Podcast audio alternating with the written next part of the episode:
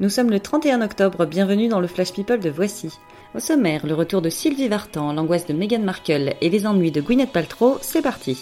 Bonjour. Qu'est-ce que c'est, Carl Qu'est-ce que- qu'est-ce qui se passe? Je n'aime pas dire du mal des gens, mais effectivement, elle est gentille.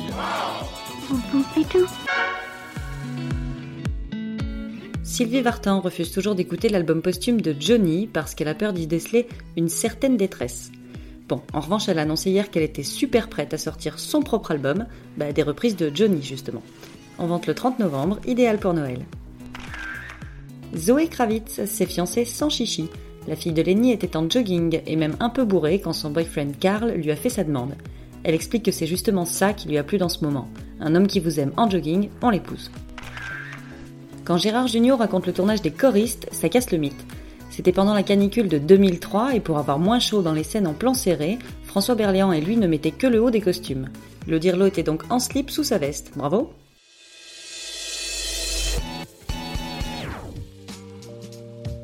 En bref, Kylie Jenner a offert une Ferrari rouge d'une valeur de 250 000 dollars à sa mère Chris pour ses 63 ans. Elle a un truc à se faire pardonner ou quoi? Une ex-amie de Meghan Markle raconte que pendant son premier mariage, elle était terrorisée à l'idée de prendre du poids. Meghan a même fait signer un contrat à son mari Trevor pour qu'il paie un nutritionniste et un coach en cas de grossesse. Au pire, si l'angoisse persiste, Kate devrait avoir quelques petites adresses. Gwyneth Paltrow s'est encore fait épingler pour Goop, le site sur lequel elle vend tout un tas de trucs hors de prix. Une asso anglaise vient de le dénoncer pour 113 cas de publicité mensongère, dont certaines sur des produits de santé, ce qui peut être hyper dangereux. Regarder Grey's Anatomy ne rend pas médecin, Gwyneth. Voilà pour les news, on se retrouve demain pour un nouveau Flash People. D'ici là, bonne journée à tous.